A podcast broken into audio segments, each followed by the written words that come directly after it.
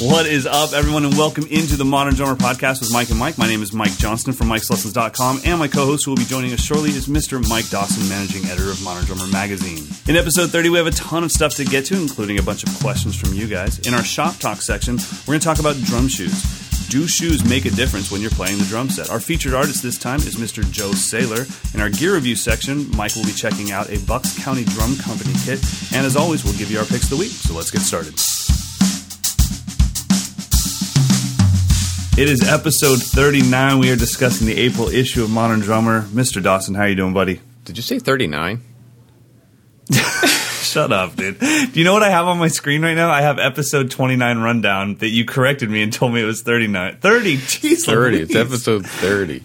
Uh, I don't even. Starting off great. Happy Friday. Oh my goodness, yes. Uh, we apologize if you are getting this podcast on Saturday and you're used to getting it on Friday. That is 100% my fault. Someday we'll explain why, but that is not going to be today. Today we are going to jump right into things. So this week you went and did like some kind of sound teaching thing. Yeah, I did. Uh, a good friend of mine runs the recording program down at Peabody Conservatory in Baltimore. Okay. He's a, he's a great keyboard player, and we've done a lot of gigs together. And he, once a month, he brings in like a different instrumentalist to to do like a two hour master session, question and answer with uh, with the grad students and undergraduate students who are in the recording program. So it's, So it's not a room full of drummers. No, I think there may have been one drummer in the group. Um, Okay. There are other. I think they all have to have an instrument when they go into that program, but they can actually major in recording arts. Got it. Um, it's a great program. I was I was blown away by maybe having a Neve console like the one that Dave Grohl bought from Sound City and put in his house. I mean, it's Wow. amazing. The the the live room is about the size of most of the million dollar studios in New York City. Now, do they use it only for teaching, or do they also do sessions there for bands that want to record? They do both. I think I think you have to be a student to use it, but the students, So it's not an open studio to the public. I don't think you can rent rent time. Okay. But the students bring in their own bands for sure. Got it. Not necessarily ensembles, but they they record everything from orchestras to string quartets and solo piano and rock and jazz. I mean, it is a, a shockingly awesome program. That I mean, they had state of the art gear and. Their mic locker was just like opening up a Guitar Center catalog and like, what do you need? Although they didn't have the one mic that I suggested, the bass drum mic, the Shure Beta 91A, the little yeah, the, flat triangle thing. mic. yeah, which for me is like a I have to have that microphone. Yeah, yeah. Especially if you have like a AKG D112 just doing all the low end thump for Yeah. you, then you need something for the click and the attack. Yeah, so they, that was one kid asked me like, what would be your you know the one piece of gear you'd have to have, and that was my my choice, and it was funny because The only thing they don't the have, only thing they didn't have, but the director, but it's in the budget. Yeah, he was like, well, we're getting one, and uh, you're not the first person that said that, so we're definitely getting one. Oh, that's cool. Yeah, very so, cool. so basically they bring in. It's not about recording, so I wasn't there to talk about because I would feel really stupid going in with my home studio knowledge and trying to school these kids who are getting master's degrees in recording. It- Sure. it, was more about uh, just most of these people don't understand a drum set really. They don't know the history. They don't know how it really works. Tuning, muffling, like the difference between muffling to get rid of overtones versus muffling to change the timbre um, cymbal selection, how heavy cymbals can destroy a recording. Um, what do you do when a drummer plays with with too much cymbal? Like, what can you Right. say to them? What can you suggest to them? Yeah, I mean, drummer lingo is so important too for a producer because if you can't communicate with them, then it can be really hard when when you're saying, "Hey, I just." I mean, the worst thing that you know you and I have both dealt with is when a producer doesn't know how to properly articulate time, even, and they say, "Hey, Yeah. I need you to play more behind the beat," and the drummer thinks they need to play two BPM slower than the click. And it's Yeah, like, that's a tough one. Okay, now we have a problem of communication, and then tone is the exact same thing. I'm sure you and I have both been in this situation where the only direction we get from the sound guy or the producer is, "Can you do something with that floor tom?" Yeah, yeah. It's like what? Something okay, that's weird not about helping. that floor tom. Yeah. yeah.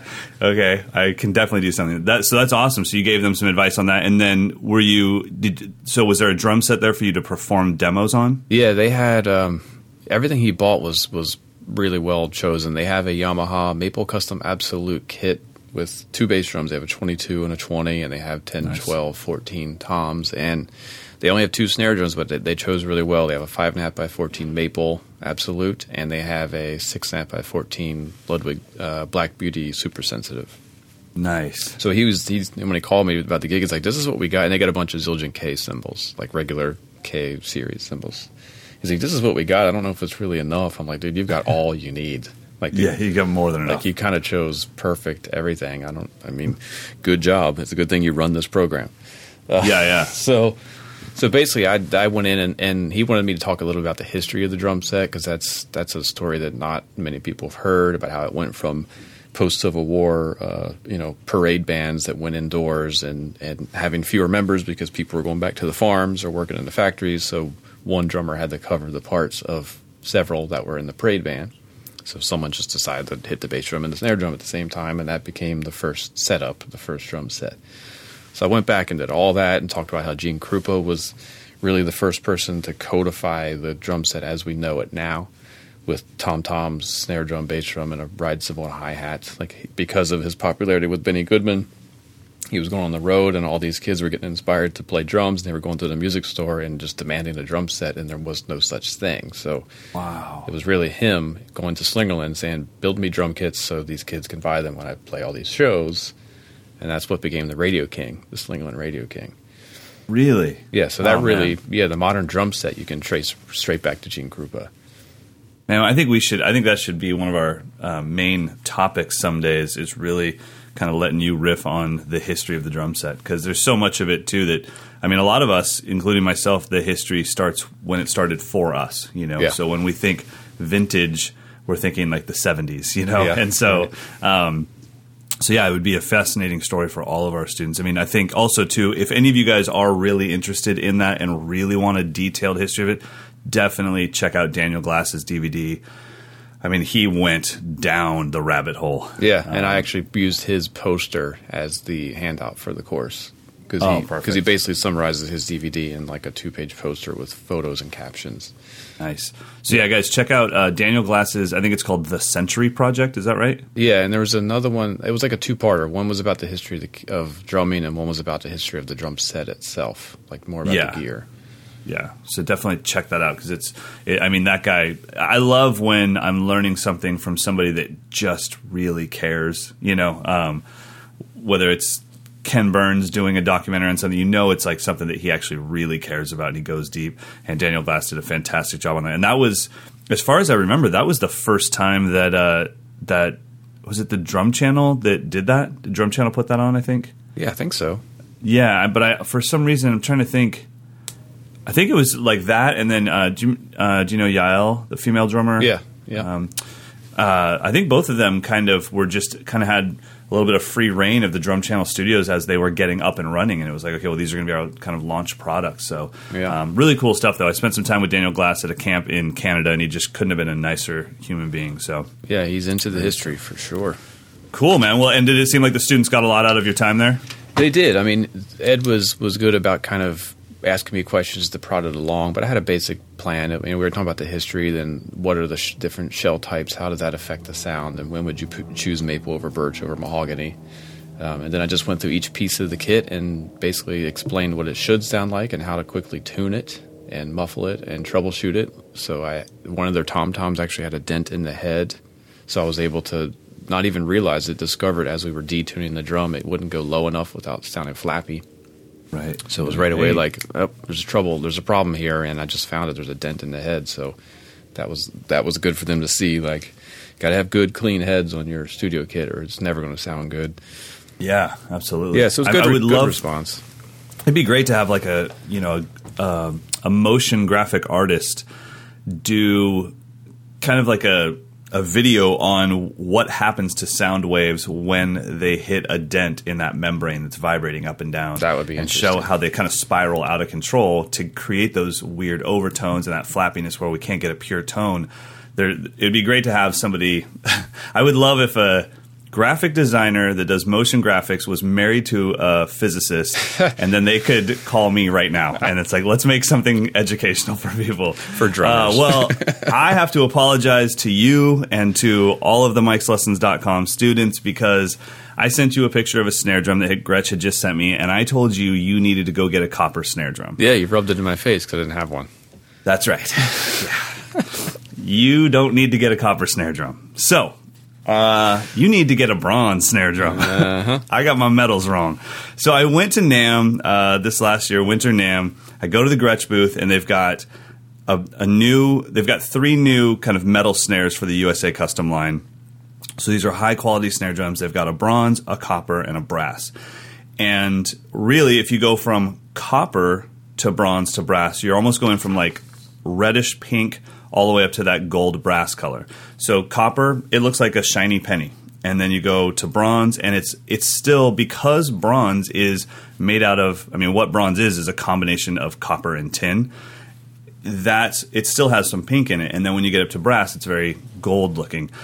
Well, when this drum showed up, I, when I was at NAMM, I played them and I didn't I didn't enjoy the copper at all. As soon as I hit the brass, I was like, that is an amazing sounding snare drum. And then I hit the I'm sorry, the bronze. And then when I went up to the brass, it was like, okay, that sounds like brass. But yeah. the bronze really caught my ear. Well, then Gretsch called me and said, hey, we, we remember you loved that bronze snare drum. Uh, at NAMM, we're going to send it to you. And I said, Oh, that's so cool. Thank you so much. It shows up and it's super pink in my lighting. So I just thought they sent me the copper. But I hit it and I was like, this is so great. It sounds fantastic. Like, so I told you you should get a copper snare drum. I sent you a oh. picture of it. I played it for two days in a row on the online live lessons. So there's thousands of students that are like, oh, I should get a copper snare drum. Mike won't shut up about it.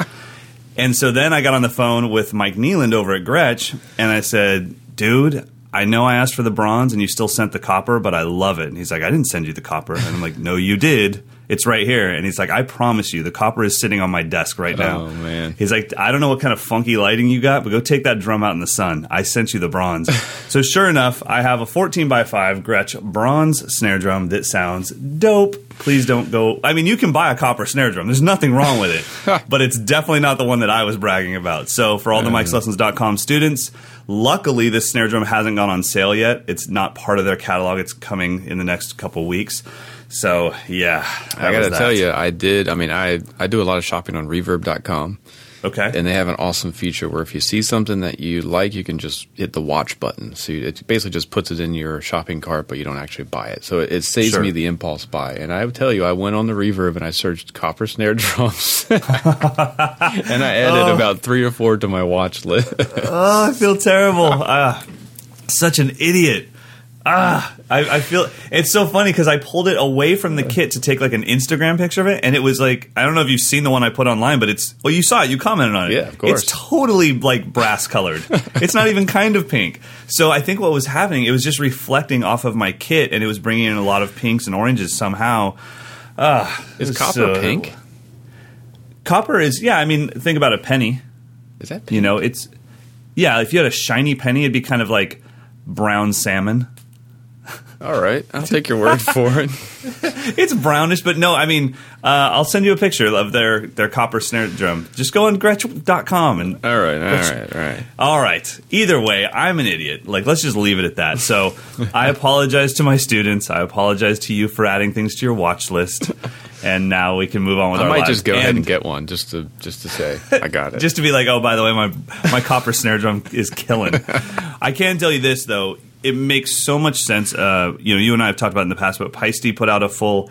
Um, they put out a, a, snare back in the day, made out of 2002 bronze. Yeah, uh, and it's just a very musical metal, so it makes sense to make drums out of it. And when I put up that picture that I put up, I actually got some private messages from people telling me, "Hey, I didn't want to advertise my snare on your page, but I have a you know whatever brand uh, bronze snare drum, and it's my favorite snare drum. So yeah. Like, wow, this is really cool. Yeah, the Ludwig so, Hammered Bronze Superphonic is really popular with session guys, and I'm I'm, I'm pretty sure the what we call the the bell brass, like the Tama bell brass, is actually okay. bronze.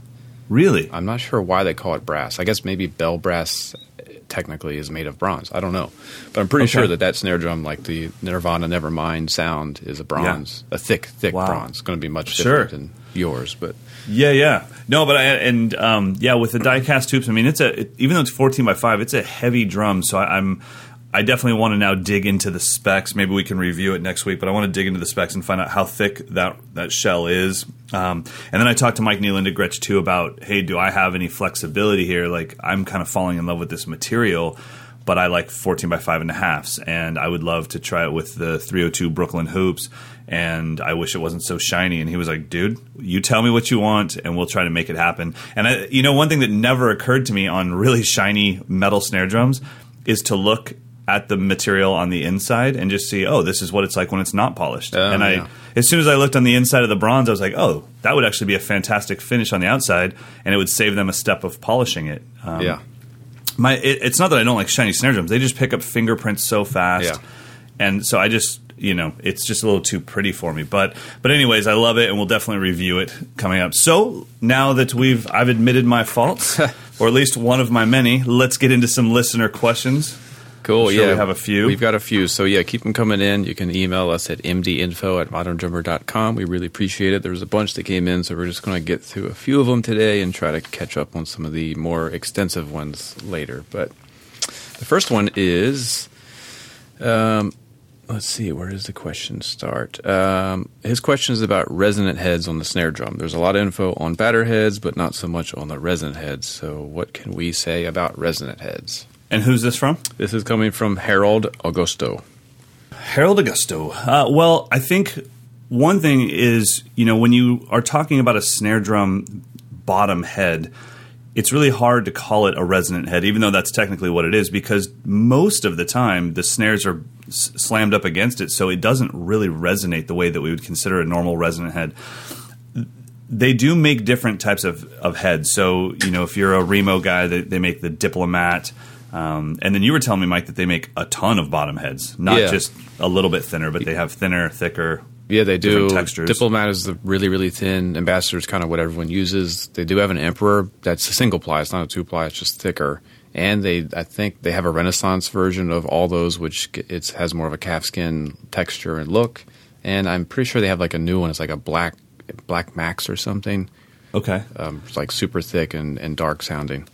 So, in my experience, the thinner the bottom head on my snare, and the thinner the rezo head, the the more sensitive the snare is becoming, and it's getting a little more thin and papery um, and snappier. And then there's like this kind of middle ground, which is the single ply rezo head that you know Remo would call that, that their ambassador snare side. Aquarian calls it their single uh, single ply snare side. So in that, or I'm sorry, they call it their Aquarian Classic Clear snare side. Right. So that's kind of like the middle ground where I still get the beef out of the drum, but I still get a, a lot of sensitivity. Do you use anything other than a normal snare head on the bottom? I use whatever comes with the drum, and then I Right. keep it on there until until the drum stops sounding good. So if if someone sends it to me with a super thin, uh, whatever the Evans, I think they'd have like 300 and 500 or 200.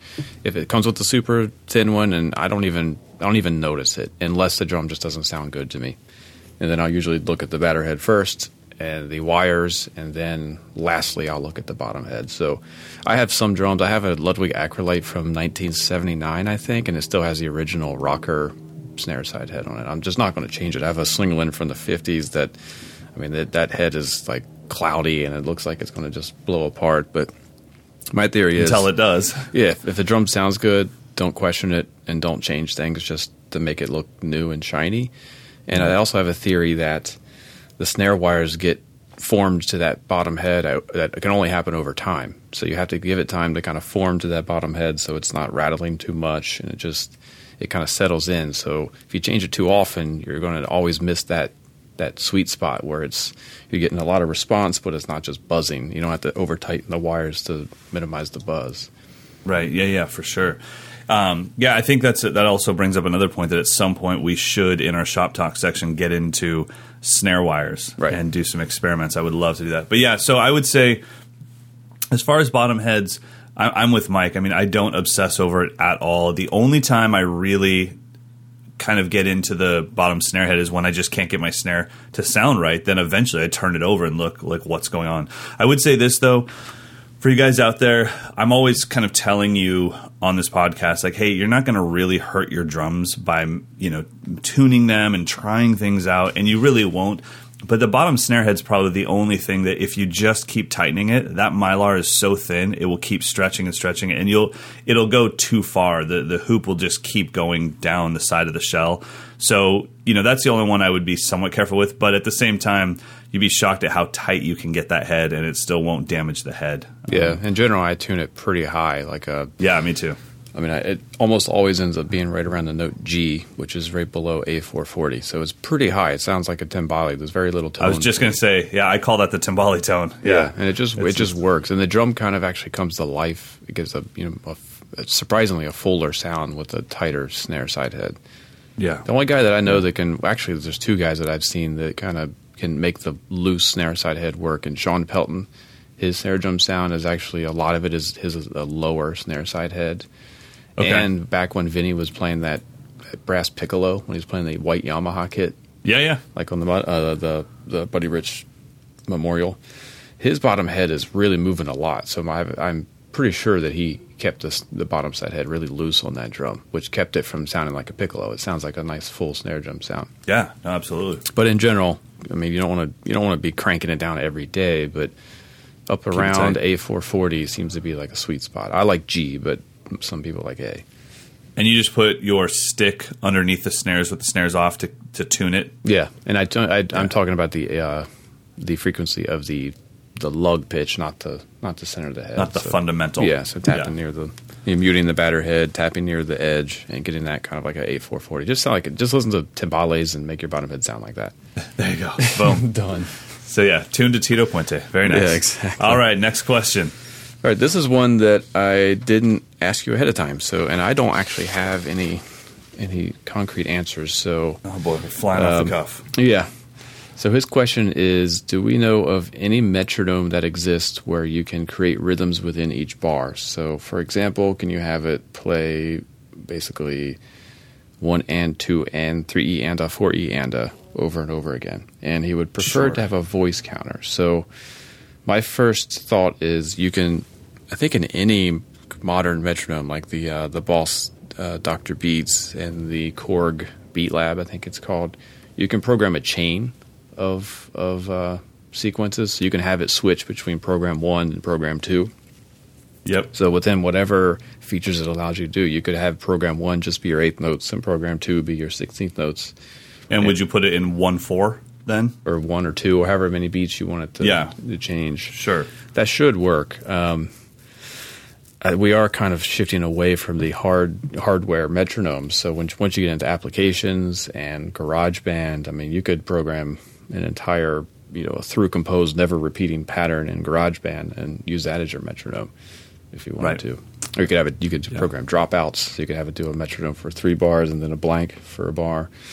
So I know hardware is great because you can take it and carry it around, and, and you don't have to worry about having a, a electronic device like an iPhone or an iPad or a computer. But I would suggest going the computerized route and look at some apps, look at GarageBand, and Yeah. then just program in your own sequences. That you can do so much more. You can you can work on so many different things that way.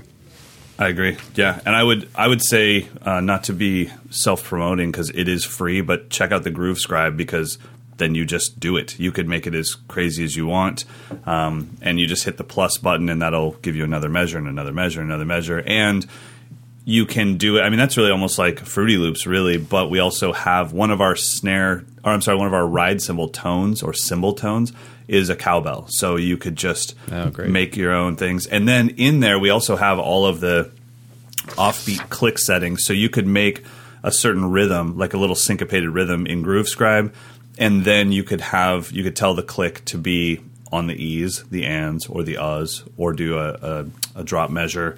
And then we also have an auto speed up feature. So as you're getting used to the syncopated rhythm that you're practicing on the kit, uh, you can tell it every minute I want it to speed up 5 BPM. So, um, and all you have to do for that is just go to mikeslessons.com and then on the right of the upper menu, there's this little thing that says Groove Scribe and just click on it and it's free. And it's, and it'll, if you're not great at reading sheet music, as you're typing in the notes or punching in the notes in the little dots, um, of the grid, it'll create the sheet music for you, and it'll help you out with your reading too. So, All right, so that's way better than GarageBand. Don't do GarageBand. I mean, I don't care. Uh, you know, give give give Apple some more money. I'm just telling you that Lou Montulli made an incredible app, and it's for free. Um, but yeah, and we are looking into um, appifying it as well because right now you do have to be connected to the internet, internet, which pretty much everybody's cell phone and everybody's mobile device is already.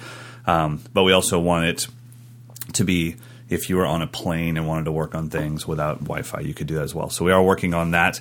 But um, yeah, we've and we've added a lot of features too. This is something that you don't even know, Mike, but we just added a feature where if you were working on a groove and you'd written the whole thing out, but you just didn't want to, like maybe the kick pattern you want to see it but not hear it. Now there's a mute feature for every channel. So Oh, cool. Instead of taking the kicks out, you leave them in, you still see them, it still plays, you just mute it. So we're we're adding features all the time. We got all the odd time signatures in there. You helped us develop that part. So um, it's there for you guys, so please use it for sure. And then the great thing is you just click the share button and send your whatever you're working on, just send it to me on Facebook and I'll check out your grooves. So So there you go. That was actually from Pascal. I forgot to say who it Okay. came from. So the next third question, last question, is one that we could probably go off for hours on, but we can keep it, you know, the soundbite version. Uh, this came from Helen. She is a she's been playing drums for only six months. do you know what her last name is? Russell, Helen Russell. Russell. I, I she's got blue hair. I remember uh, Oh, yeah? her. Fr- yeah, she was at the London Drum Show, and she sat kind of in the front area of my educational clinic. And so when you said that, I was like, I think I know that person. Okay. And uh, but I, I didn't know she'd been playing for only six months. So that's really cool that she took it upon herself to go to the London Drum Show. And that must have been what four months ago. So she must have been like two months deep in yeah, drumming. right. Like, just that's came so in awesome. two days ago. So yeah. Oh, that's so cool. Very cool. Okay. Yeah, so she's new to drumming, but um, she played drum- trombone in a brass band for many years, uh, which involved her reading sheet music and working with a conductor, but no improvisation or her own composition. So she wants to know what tips do we have for being creative on the drum set if you're not a naturally creative person? I'll let you go on that one. Okay, well, the first thing that I would think, Helen, is you have to think about what are you able to create with. And right now, you're six months deep into an instrument, meaning that your vocabulary is very, very limited. So, being creative with a limited vocabulary, it's not that it's impossible. You just have, you know, very few paints and brushes to work with. So, I wouldn't worry about it too much. I think that it's just something where right now you've been trained kind of like me, where if you give me something, and, and Mike's the same way, if you give me something on a piece of sheet music, I will get it down. But if you say something like, hey, can you play me something happy on the drum set? That's like, oh, that's that's not where my natural creativity lies. So it's like, okay, um, I'm gonna have to work on that. So one thing I would say is be creative with the few things you know. Um, Benny Greb showed Benny Greb showed an awesome exercise in his very first DVD where he improvised in only eighth notes, and it sounded better than any drum solo Mike and I will ever play. It, it sounded fantastic because he really cared about every single note. So inside of a note, you have so many options with the dynamics you know, it's not like sheet music. It's not pianissimo, piano, mezzo forte, fortissimo. It's a billion different dynamic options from the quietest ghost note on the planet to the loudest accent. So, really work on your dynamics and be creative with that stuff. But putting yourself inside of a set of restrictions really helps. The other thing I would say is start being more creative in your day to day life. So, when you're driving in the car and the radio comes on and the groove is here, just sing, but don't sing like a vocalist. Sing like a drummer and think scat goon cat goon cat do cat but don't doon chicken gang but that glad that dang so gone but dang and then you just start to think like man I wish I had the skills to do that on the drum set. As those skills show up then you're able to be more and more creative. So just involving a little more creativity into your and rhythmic creativity into your day-to-day life will really help with that. What about you buddy? Well, my first thought would be since you have so much background in music already and you're playing a melodic instrument, you probably your musicianship is probably well far advanced from your your drumming and probably most drummers that you interact Absolutely. with. You're- You, you probably have a more attuned sense of, of phrasing and shape and dynamics and, and and even rhythm So I would say just grab on that, utilize some of those skills, so you know what a what a crescendo sounds like. So explore crescendos on each piece of your kit. You know what it sounds Totally. like to play staccato. Well, can you make your drum set sound staccato? Can you make your drum set sound legato? Can you slur notes around the toms? Like just using these terms that you know how to do on a trombone and see if you can do it with sticks on drums. This is the stuff that Mark Guiliana does like nobody's business. And he's spent time in the practice room. Like I'm going to spend the next hour exploring short sounds Yeah. and no with no sense of like I'm going to use this etude and I'm going to play this transcription. No, it's just short Right. sounds. Let me just sit here and figure out how I can make this really ringy floor tom sound short. What can I Right. do to it? Dig Yeah. the sticks into the head. Maybe I'll mute it with one hand. I'll throw the towel over it. You know, that's all just getting you to think it with your imagination. And I think the biggest thing is to give yourself permission to explore. Because when you go through classical music training, one of the huge glaring holes in that is they do not they do not promote improvisation. So you're never taught to just let go and explore. You're only taught to play what's on the page, play it correctly. It's either right or wrong. But when you're being creative, there's no right or wrong. It's just taste. It's just aesthetic. So if you like playing as loud and as fast as possible, I, who am I to say that that doesn't sound good or that's not being creative? So that would be the first thing: is give your permission yourself permission to just be just explore and have fun and not worry if it's good or bad or right or wrong, and then apply what you already know about music to the drum set. And how crazy is it that like I mean you and I both went through school music programs all the way through college.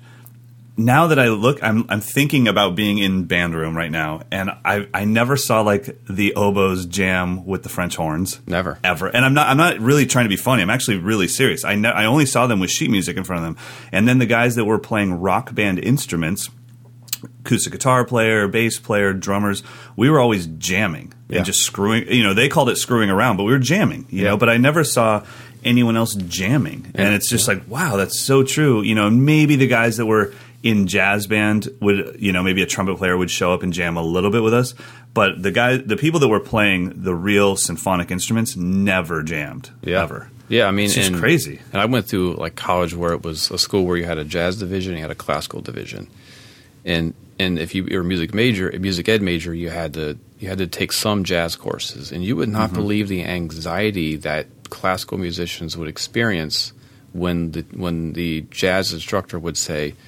"Just play something in C major." Right. like yeah, pure panic mode, like tears, hostility, like the whole thing. And for me, that's Full like, whiplash. yeah, because it's it's like they're just afraid of sounding bad. There's just Yeah. this fear of being judged, but you're actually being judged more by not being willing to just go for it in that situation. Yeah, for sure. Like no, I, don't, it's, I don't need to write out your licks for you. It's in C major. You know how to play a C major chord. Try all the notes. See which ones sound good. See which ones sound bad. Vamp. Yeah, just vamp. Yeah, I mean, and I went, um, I had a very full music day in high school. I mean, my high school, all four years, it was, it was almost like four classes of music and then two core subjects that I had to do just so I could graduate to get people off my back. But so I would go from marching band, which was no jam. This is what it is. That was zero period. Go into jazz band, full improvisation because we had a combo class, Yeah. and it was like, okay, guys, you're going to play the head and then you're on your own and then i would go to like say wind ensemble and i mean you could never get anyone to jam with you and that was like my thing i'm like dude so you play flute? Like jethro tull? Let's do that. Like let's jam. And they're like i don't know what you're talking about. So that's that's a, a thing that you know helen i think it'll be awesome for you to explore. And like mike said don't don't be scared of it. Be excited about it. And this is your chance you know? You have blue hair. This is your chance to be an, an artist. Go for it. So Awesome. Well, guys, please keep sending us your questions, and we will keep doing our best to get to them. We do have some more questions, but they they're pretty in depth, and we might be saving them for bigger sections of the podcast. So, for now, let's transition into shop talk. So, I wanted to talk to you, Mike, about drum shoes, and you and I have um, we've ha- we have our own opinion on, and I'm not talking about like actual shoes designed for drumming because there are those. I remember um, you and I had talked about how Vic Firth kind of was the first to take out ads on shoes that were they were promoting drum shoes. You Yeah. know, and Weckl was involved in the ad campaign. I think maybe Steve Smith was involved in it. I don't remember for sure. I don't remember honestly. I didn't pay attention. That's awesome.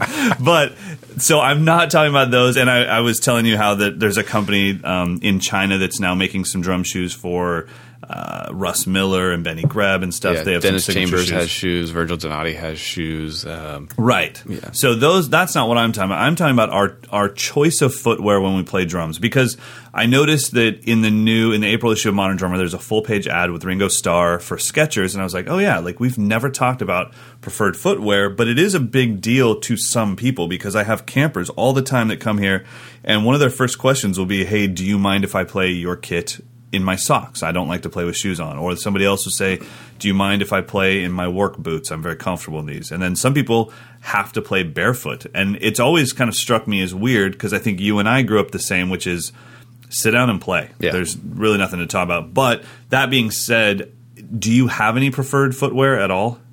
I don't. I rarely think about it. I just I know that I won't wear anything that comes over my ankle on the Right. day if I have to gig or something like that. I mean, I've I've done it. It's not impossible. Or something that has like an elongated toe that could get in the way of the chain or something like that. Yeah. So I generally I stay away from anything that's not ankle cut.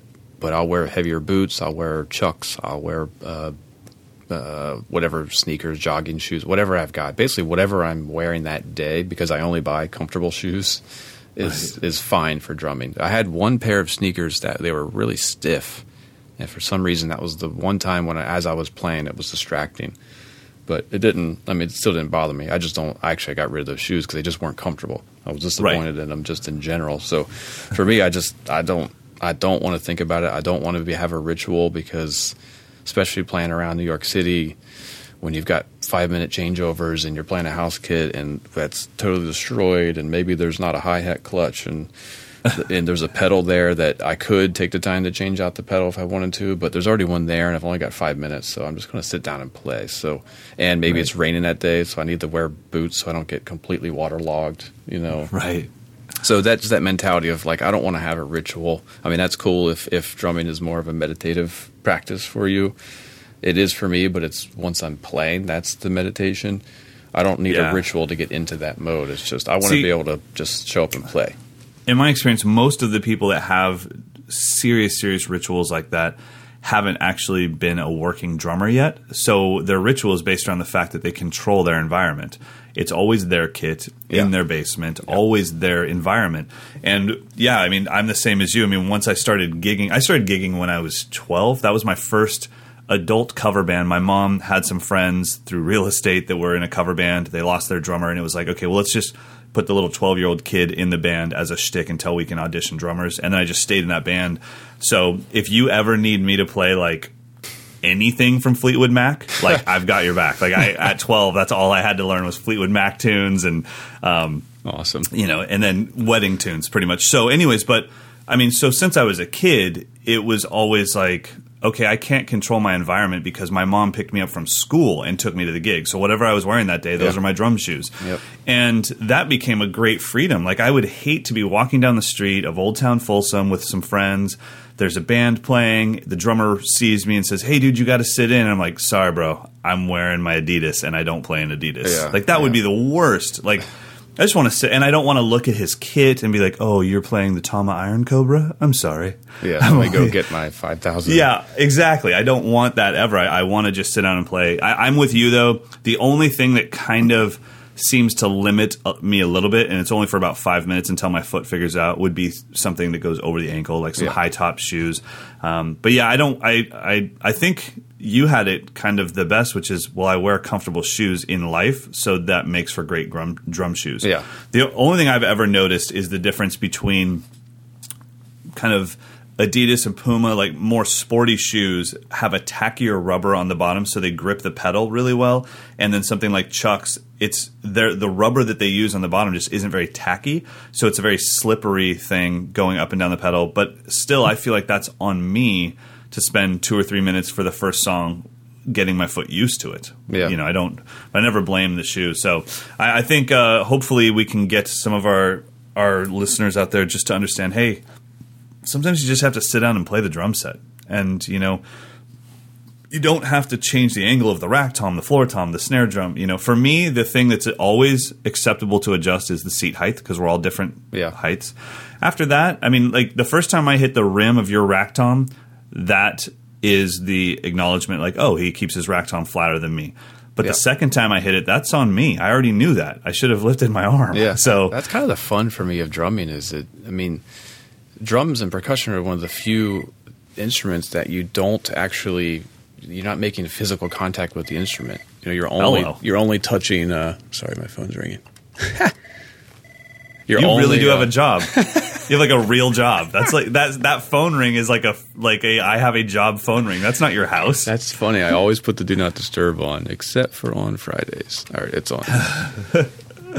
so awesome. anyway, what was I saying? I don't even. Who knows, man? Dang it! Who were you? Stop calling. So you were talking about how that's the fun of drumming is sitting down on a foreign kit. Yeah, because like drums, you like a trumpet, your lips touch the mouthpiece. Saxophone, Okay. your lips touch the reed. Drums, we have this implement between us and the instrument. So you have to kind of every time you're kind of shooting in the dark. You're never actually you can't put your hands on the drums and like all right now I just lift my fingers and play. Sure. So I kind Yeah, of like that right. mystery of maybe the crash cymbal was further off to the right tonight, so I'm going to have to be extra deliberate when I go to play that crash Yeah. cymbal. And Maybe- don't you like how that those different kits change the way you play? And it's like, oh yeah. man. Yeah. I, I mean, I've definitely my my setup has really evolved from me playing someone else's kit and being more comfortable than I was at home. And then I came home and changed my setup. So I was like, oh wow. Yeah. I mean, my crashes used to be crazy high, you know, and then all of a sudden I'm playing on a jazz guy's kit and I'm like, well, I don't. I'm not playing in a touring rock band anymore. It, there's no reason for my cymbals to be so high. So I think that's a, a very cool thing. So guys, you don't need drum shoes, and you don't need to be a freak about it and be like, I can't play unless I have my Adidas Sambas. Uh, so, but if you are, that's okay. Mike and I will still love you. Absolutely.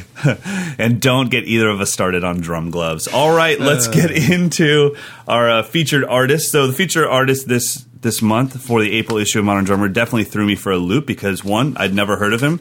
Uh, that is on me for sure. But uh, he's wearing a cowboy hat. I assumed he was a country drummer, and then I researched him for this episode of the podcast, and I was way off. He is a fantastic all around musician. So Joe Saylor. Uh, so give everybody the rundown of like his current gig, and then the history that you know of him. Sure. So Joe is currently the drummer on the Colbert Show, which the late show was Stephen Colbert. So when when you know when David Letterman retired, Stephen Colbert took over the show. He brought in his personal choice band. So the history and the band is called uh, Stay Human, led by Jon Batiste and Joe Saylor is the drummer. So they're all young guys, and they were just starting to really kind of make waves on the mainstream like music festival circuit. Their thing was they would go around New York City and just play in like certain neighborhoods. Like they, they would go to the, the boroughs and just play on the street That's so cool. and film it. And, and they would play. And they, then they kind of brought that whole environment into the clubs. So they would play clubs and just kind of walk around, very New Orleans style, like just walk around the club and just play and get people interacting. So they just built a really strong, like good vibes, good culture. And they started playing big festivals. They played ACL Festival a couple years ago, and then they played Colbert's show when he was on Comedy Central. And Okay. apparently, Stephen and the leader John just hit it off really well. So they when when Stephen got the show, got the late show, his first thought was, "I got to bring those guys in as my house band." So it's not like a bunch of, you know, like seasoned studio vets from from New York City or L.A. that they brought in and never played together. This is actually a band that still tours and still makes records. Uh, that's a house cool. band for Stephen Colbert. Now, Joe's background is actually uh, in jazz, like deep, deep into traditional modern, like modern, like Roy Haynes style and back. He's fr- he's from the Pittsburgh area, and if anyone is is familiar with Pittsburgh, there's there's one of the re- last remaining archetypes of the hard bop era. Roger Humphries lives in Pittsburgh, and Roger you know spent years playing with Horace Silver. Uh, he recorded the the track "Song for My Father," which, if you learn a jazz bossa nova, and you're looking for songs to kind of hear it in action, that's the one that we always. That's always the one that we play. It's one of the first songs that like college jazz bands learn. "Song for My Father." So that's Roger Humphries. And I believe he was like maybe 17 or 18 when he recorded that track. wow. So he's still in Pittsburgh, still kicking ass. He's got a, a, a culture that surrounds him of just really dedicated students. He runs, I think he just retired, but he did run like a jazz school, like a music school. Okay. So he has tons of dedicated students. One of my best friends was a trumpet player, played in Rogers' band when we were in college in West Virginia, and then after that. So he was in Rogers' band, and Joe was one of Rogers' like like prime students. So Okay. my buddy James got to know Joe actually because Joe would come out to the gigs and he'd sit in and just kill it. Like as a teenager, he would just be killing it, sounding like Roy Haynes, but it's a white kid from you know Indiana, Pennsylvania. Yeah, yeah. So, so I got to know him just indirectly as a teenager because he was just this. We we heard about these three kids. There was Joe and his bass player and pianist. They were just this trio that were just like deep into jazz, playing it like adults. They were going out to all the gigs, sitting in with all the bands, and just blowing people away. Wow. And it turns out, I told you this the other day, but when my buddy James was in grad school, he had a recital, and originally he was going to bring me in to play on it. And then we got like six months out, and I hadn't heard from him. Like, what's up with that recital? He's like, yeah, Joe's going to play it.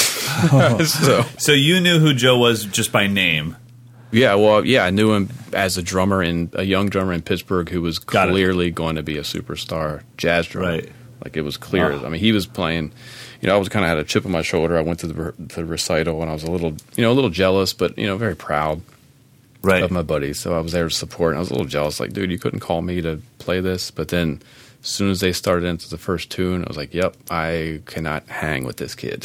he wow. is And so how old were you at the time? Like 20? 19? I was actually the first year here, so I would have been 25. Oh, okay. He would have been. Oh, so you're like, I mean, yeah, you must have been not cocky, but I mean, you were a player. yeah, I mean, know? I, I like, was still thought I was Brian Blade in my mind.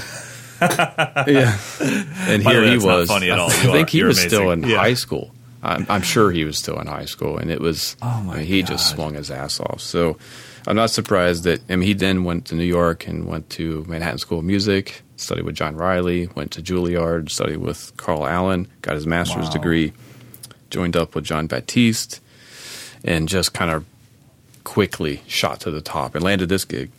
So I'm Wow, really proud so of him. cool. It's, it's I don't know him incredibly personally, but I've met him and, and I'm I can say that he's he's well deserving of success. It's not Put I'm not the work. surprised. Yeah. Right.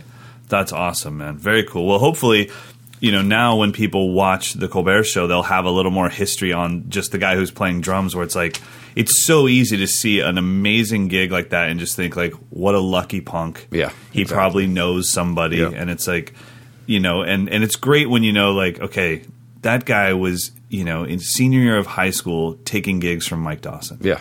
That's really And cool. like not just taking them, like Just kidding. owning my gigs. owning owning it owning it and uh no but i mean that's just when you have that history and i think that's so important i mean that's always been my personal theory on why i don't talk smack online and stuff it's not that i'm not that i'm this overly positive person it's just it's so rare that i know the full story so how Yeah. could i have any kind of opinion and then when i usually when i get the whole story then it actually totally throws me into the positive world because i see something i think it's like oh it's okay that's my initial thought. Then I find out from Helen's letter, wait, she's only been playing for six months? Yeah. Oh, well, then that was brilliant now that I know the whole story. Yeah. And so when I see somebody, I, I'm not above watching the Colbert Show and being like, uh, he's just playing basic grooves and he lucked into the gig. And then I find out, wait, he went to Juilliard, he did this, he did. It's like, oh, Yeah. wow, that guy put in his time since he was a little kid. Yeah. And then, like I said, when I watch the videos studying up for this podcast or for this episode, it was really cool because the drumming, I mean, Roy Haynes was the perfect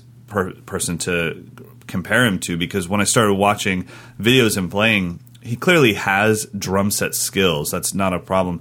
But it wasn't about that. I mean, he really, really cared about I'm going to take my time, I'm going to build this solo, I'm going to, and very, very good at repetition. Yeah. He would find these really catchy, catchy hooks, and I, I do think that he found them in the moment. I think the hook was improvised, but the second it happened, he realized this is the hook. I'm going to do it again and again, and the audience is going to dig it. And I, I can tell you this: he had a four minute drum solo that felt like a minute because it was so catchy. Mm-hmm. I, you know, and I wasn't trying to find out like how badass is he. It was just like, wow, this is very cool drumming. So, Yep. um, so don't let the cowboy hat fool you. Watch him, check him out, and then definitely get the April issue of Modern Drummer so you can read the whole story. Who did the story with Joe? Do you know? Uh, who did do the story? I think it was Ilya Stemkovsky. I did not do it. No, it was Jeff Potter, who's who's one Okay. of our. Uh, Jeff Potter was the drummer in Rent on Broadway for years. Really? Yeah, so that's probably something most people don't know. So he he knows a lot of the people on the New York scene. So whenever we have someone who's kind of deep in the New York jazz or theater or that kind of world, he usually gets the assignment. He's no Wow. joke. He's a he's a badass drummer too. That's awesome. Maybe one day he'll be our featured artist. Yeah, right. He's one of your writers. All right. Well, let's get into some candy. It's gear review time. So, this is a company that Mike hipped me to a few months back, and I'd never heard of them. And he was just bragging about his kit, saying, "I'm going to order one of these things for myself." And now, uh, in the April issue, Modern Drummer is reviewing it, and Mike did the review. So the uh, the company is called Bucks County Drum Company, Right. And is that correct? Yeah, that's it. Bucks County, and they are located in Bucks County, Pennsylvania, which is I think it's 30 miles northwest of Philadelphia. Okay, and they sent you two kits. You said, but you reviewed the Bop kit. They did. They they sent me both of them have the same shell, which I'll kind of explain. But they sent me a bop kit with an 18 inch bass drum, 12 inch rack tom, 14 inch floor tom, and a, a matching but not quite matching six and a half by 14 snare. That was one kit, and then they also sent a second kit that was like big, a 13 inch rack tom, 16 inch floor tom, 24 inch bass drum. Wow. So- so quick question, and this is just on the appearance level. So, looking at it in the magazine, I know that it's kind of a matte Wenge finish, but it looks like it would actually be rough to the touch. Is it textured It on the outside of the yeah, shell? That, yeah, that it one looks is like textured. that. Yeah. That's really cool. Yeah, pretty neat. So what they're doing is he he designed a new shell, like a completely new shell technology that is patent pending, where he's doing a real thin uh, steam bent core, like a solid wood core, and then he's gluing five plies of maple on the outside of that, and then five ply maple reinforcement rings on the inside. And so then he cuts the bearing edges so that the drum head itself only sits on the solid steam bent chunk it's pretty neat. And his his original concept was to give because solid drums can be a little unstable with weather and things like that. So the maple on the outside kind of get makes it stronger, easier to work with, easier to cut, easier to finish. It's easier to finish a ply drum than it is a solid drum. Um, he didn't really comment a ton on that being a sonic purpose, but I discovered that it actually it takes a solid shell, which I know to be kind of punchy and snappy and you know, a, a really articulate shell, and it kind of warms it out a bit, kind of rounds it off, so you get a little bit more of that familiar ply shell sound, but you still get the like extreme responsiveness, especially at low volumes that you get from shell uh, solid shell drums. Sure. So it's like the best of both worlds, in my opinion. Of it sounds like a what you think a ply maple drum, but then this core is bringing the solid shell, just power and extra like depth and And then, so I have a question. That core, that's obviously where he's cutting the bearing edge, right? yep. So how far down is it until you see plies of maple start? Is it like right away, or is it It's seen three or four millimeter? Oh, it is. It's okay. pretty. So if you look at the shell, it just looks like a ply shell okay. because the, the it just looks like a ply shell with a real thick inner ply. Awesome. But okay. that inner very ply cool. is not actually a ply; it's actually a steam bent solid chunk of wood. Wow. Yeah, and he's so Very he cool he and the the core can be any wood you want. Uh, I had told him just give me whatever sounds good. I don't care what it, it's called. So the the bop kit, I think it has four different woods. The rack tom has uh, a core of grenadilla, grenadillo, I guess is how you pronounce it, which he describes as uh, harder and denser wood. That's sort of like a rosewood. Okay. It's often used in marimbas and guitars, so it's very tonal.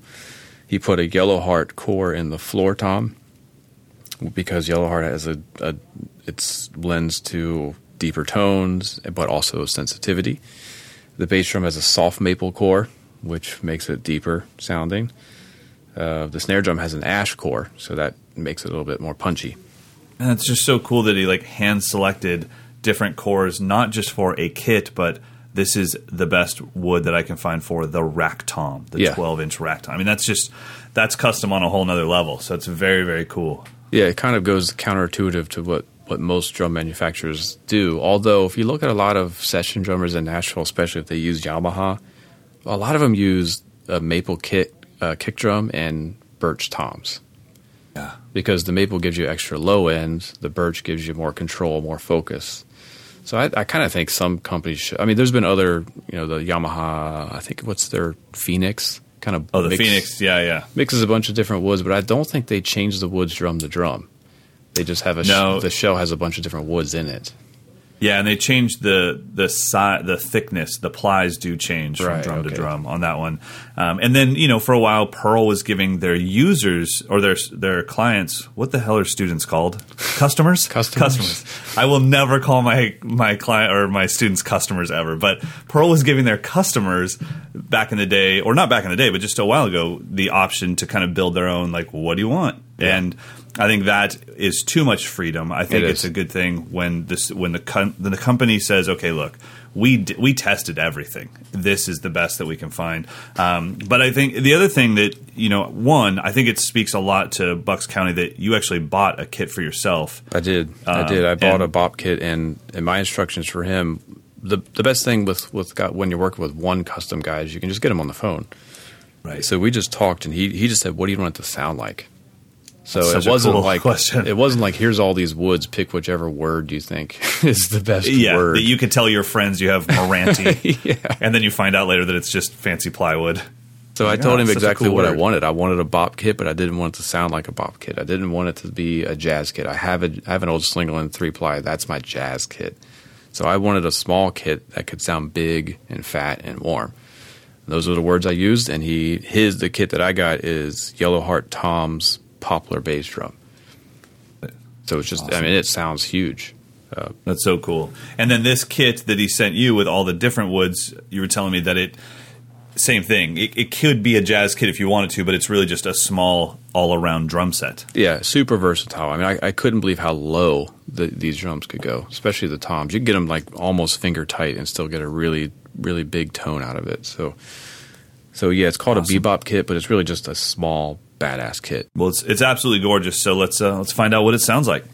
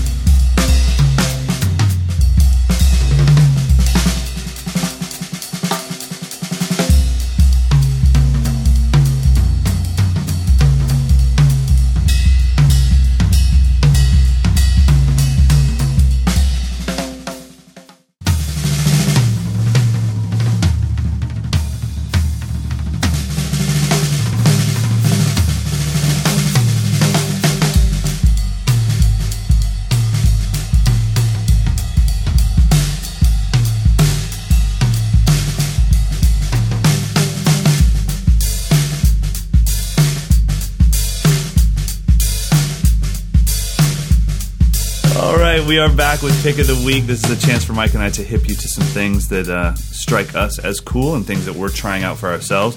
This time, my pick of the week is actually a video, but it combines two of my passions. Music is obviously a passion for me, but what most people don't know is that astrophysics is probably a bigger passion of mine at the moment. I mean, I, it's right up there with drums. Teaching is my number one passion, and then astrophysics and drums are right there. So this video is by a band called OK Go, and they filmed the entire video in a an airplane that the astronauts use to train in, and it's it's referred to as the vomit comet. And what this plane does is it goes up very very high, and then it comes back down almost straight down, and you have about 20 seconds of zero gravity. And so each up and down, it's just kind of this U-shaped curve is called a parabola. Parabola is where the up and down, the angles match each other. So each parabola, you have 27 seconds of zero gravity on the way down. Then you have about 30 seconds of double gravity, where gravity where they're kind of stopping you from falling, and then you have about a five minute kind of increase in speed to go back up. Uh, and then you get another 20 seconds of double gravity on the way up, and then on the way back down, you get another 27 seconds of zero gravity. So to make a three minute video, they can't make it all in zero gravity. So they had to cut it up into these 22 to 23 seconds of the downside of the parabola. And so it's a fantastic video that it's called Upside Down and Inside Out. And the crew was completely throwing up. They said there were like 57 unscheduled regurgitations Oh, by the come crew. on. That's, that's Yeah. terrible. Yeah. And Yeah. you want to do this? No, I well, I kind of do. I would love to do it just because what's crazy is you think like, well, I'm sure somewhere we just have zero gravity. You know, that's where our astronauts train. It's like, no, we don't. You can't.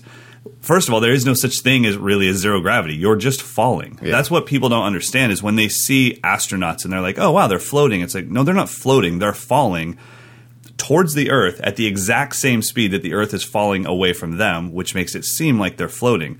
But that feeling you get when you jump off a cliff or you do bungee jumping, they feel that nonstop. That never goes away. They just eventually get used to the fact they're falling straight towards the Earth, which is crazy because we think of it as like, oh, you're floating. It's like you're not floating. You're falling straight down. Wait a down. minute. Wait a minute. Wait a minute. So, what is it that makes you feel that? Because we're technically falling right now, but I don't feel nauseous. Is it the blood? It's the and- gravity. Yeah.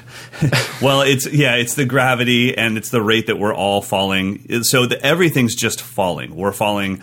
That's that's Einstein's uh, special theory of relativity. You know, it's space is curved. We're falling towards the sun. The sun is falling towards the center. You know, the supermassive black hole at the center of our galaxy. Our galaxy is falling towards other galaxies, and then all of that is being expanded by dark energy. So. It's pretty crazy. I Um, can't even wrap my head around why I don't feel nauseous right now. we will uh, yeah and we're also we're not just falling we're also we're also rotating extremely fast. Like if, if our earth stopped rotating i would see you in new york in about eight seconds. Like i would just go shoot straight through the walls and i would end up at md so so anyways the fact that a, a pop band was able to figure out what it was going to take to record three minutes of video in zero gravity is just incredible and the amount of production that went into it. So I would recommend you guys watch the video, but not only watch the video, please watch the behind the scenes because when you see what goes into it, it'll really kind of remind you that probably goes into everything you've ever seen. We just take it for granted. It just shows up on YouTube. It just is. And it's like you don't understand that there was like to make this happen, they had to go to Moscow and train at the center where all of the Russian cosmonauts train. And there had to be Russian cosmonauts on the plane with them, telling them, hey, this is what's going to happen. And there were Russian pilots that were flying these parabolas up and down. And I, I, I mean, Mike and I were talking previously about like, I don't know where the budget came from to do this. Yeah, this who is funded this sucker? this is insane. So it's absolutely amazing. And then the other thing that I really got out of this was it was a great experiment in social media because I saw the video on YouTube and I was like, wow, that's weird. It's been out for a week and it only has 600,000 views.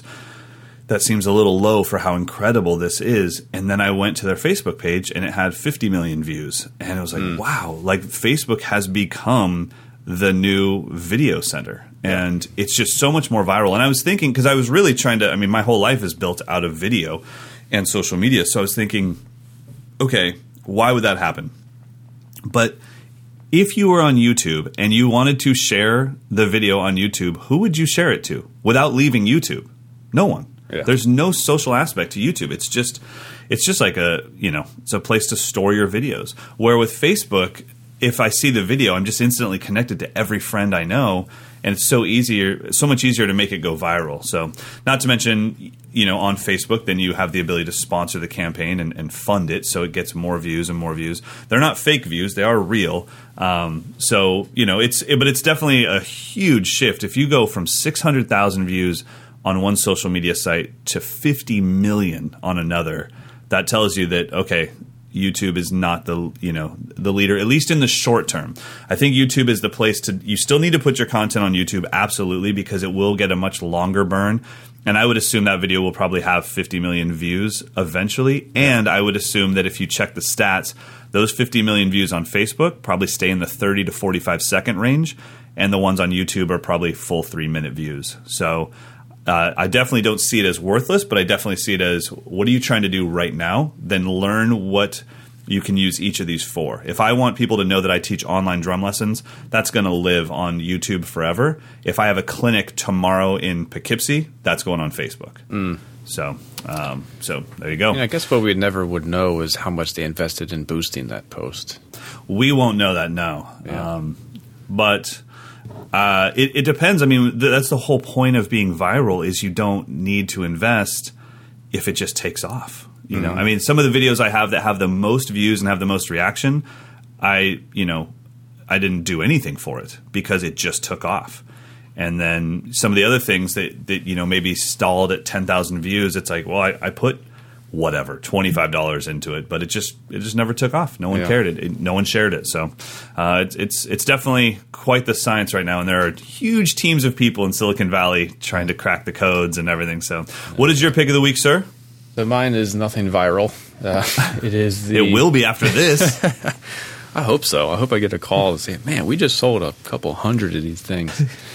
so, Innovative Percussion, who is, if you're not familiar with them, they are well known as one of the best uh, classical mallet makers, classical and marching mallet makers. They make really excellent marimba mallets, bell mallets, uh, all kinds of beaters for bass drums and things, and and marching percussion implements.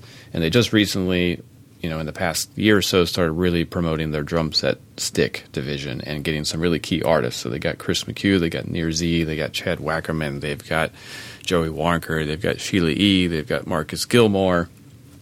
You know, they're getting some really excellent drummers with good taste um, to kind of feed into their aesthetic, the general aesthetic of it. It's, it's a it's a fine brand of of mallets and sticks. So Chris McHugh developed with them a bass drum beater, which borrows on their marimba mallet technology. So it looks like a big marimba mallet. It has a hard core, like a solid core, like a bass drum beater, a wooden. I think it's wood. I haven't cut it open to, to find out, but it has a solid hard core, and they just they wrap yarn around it so it looks like a marimba mallet.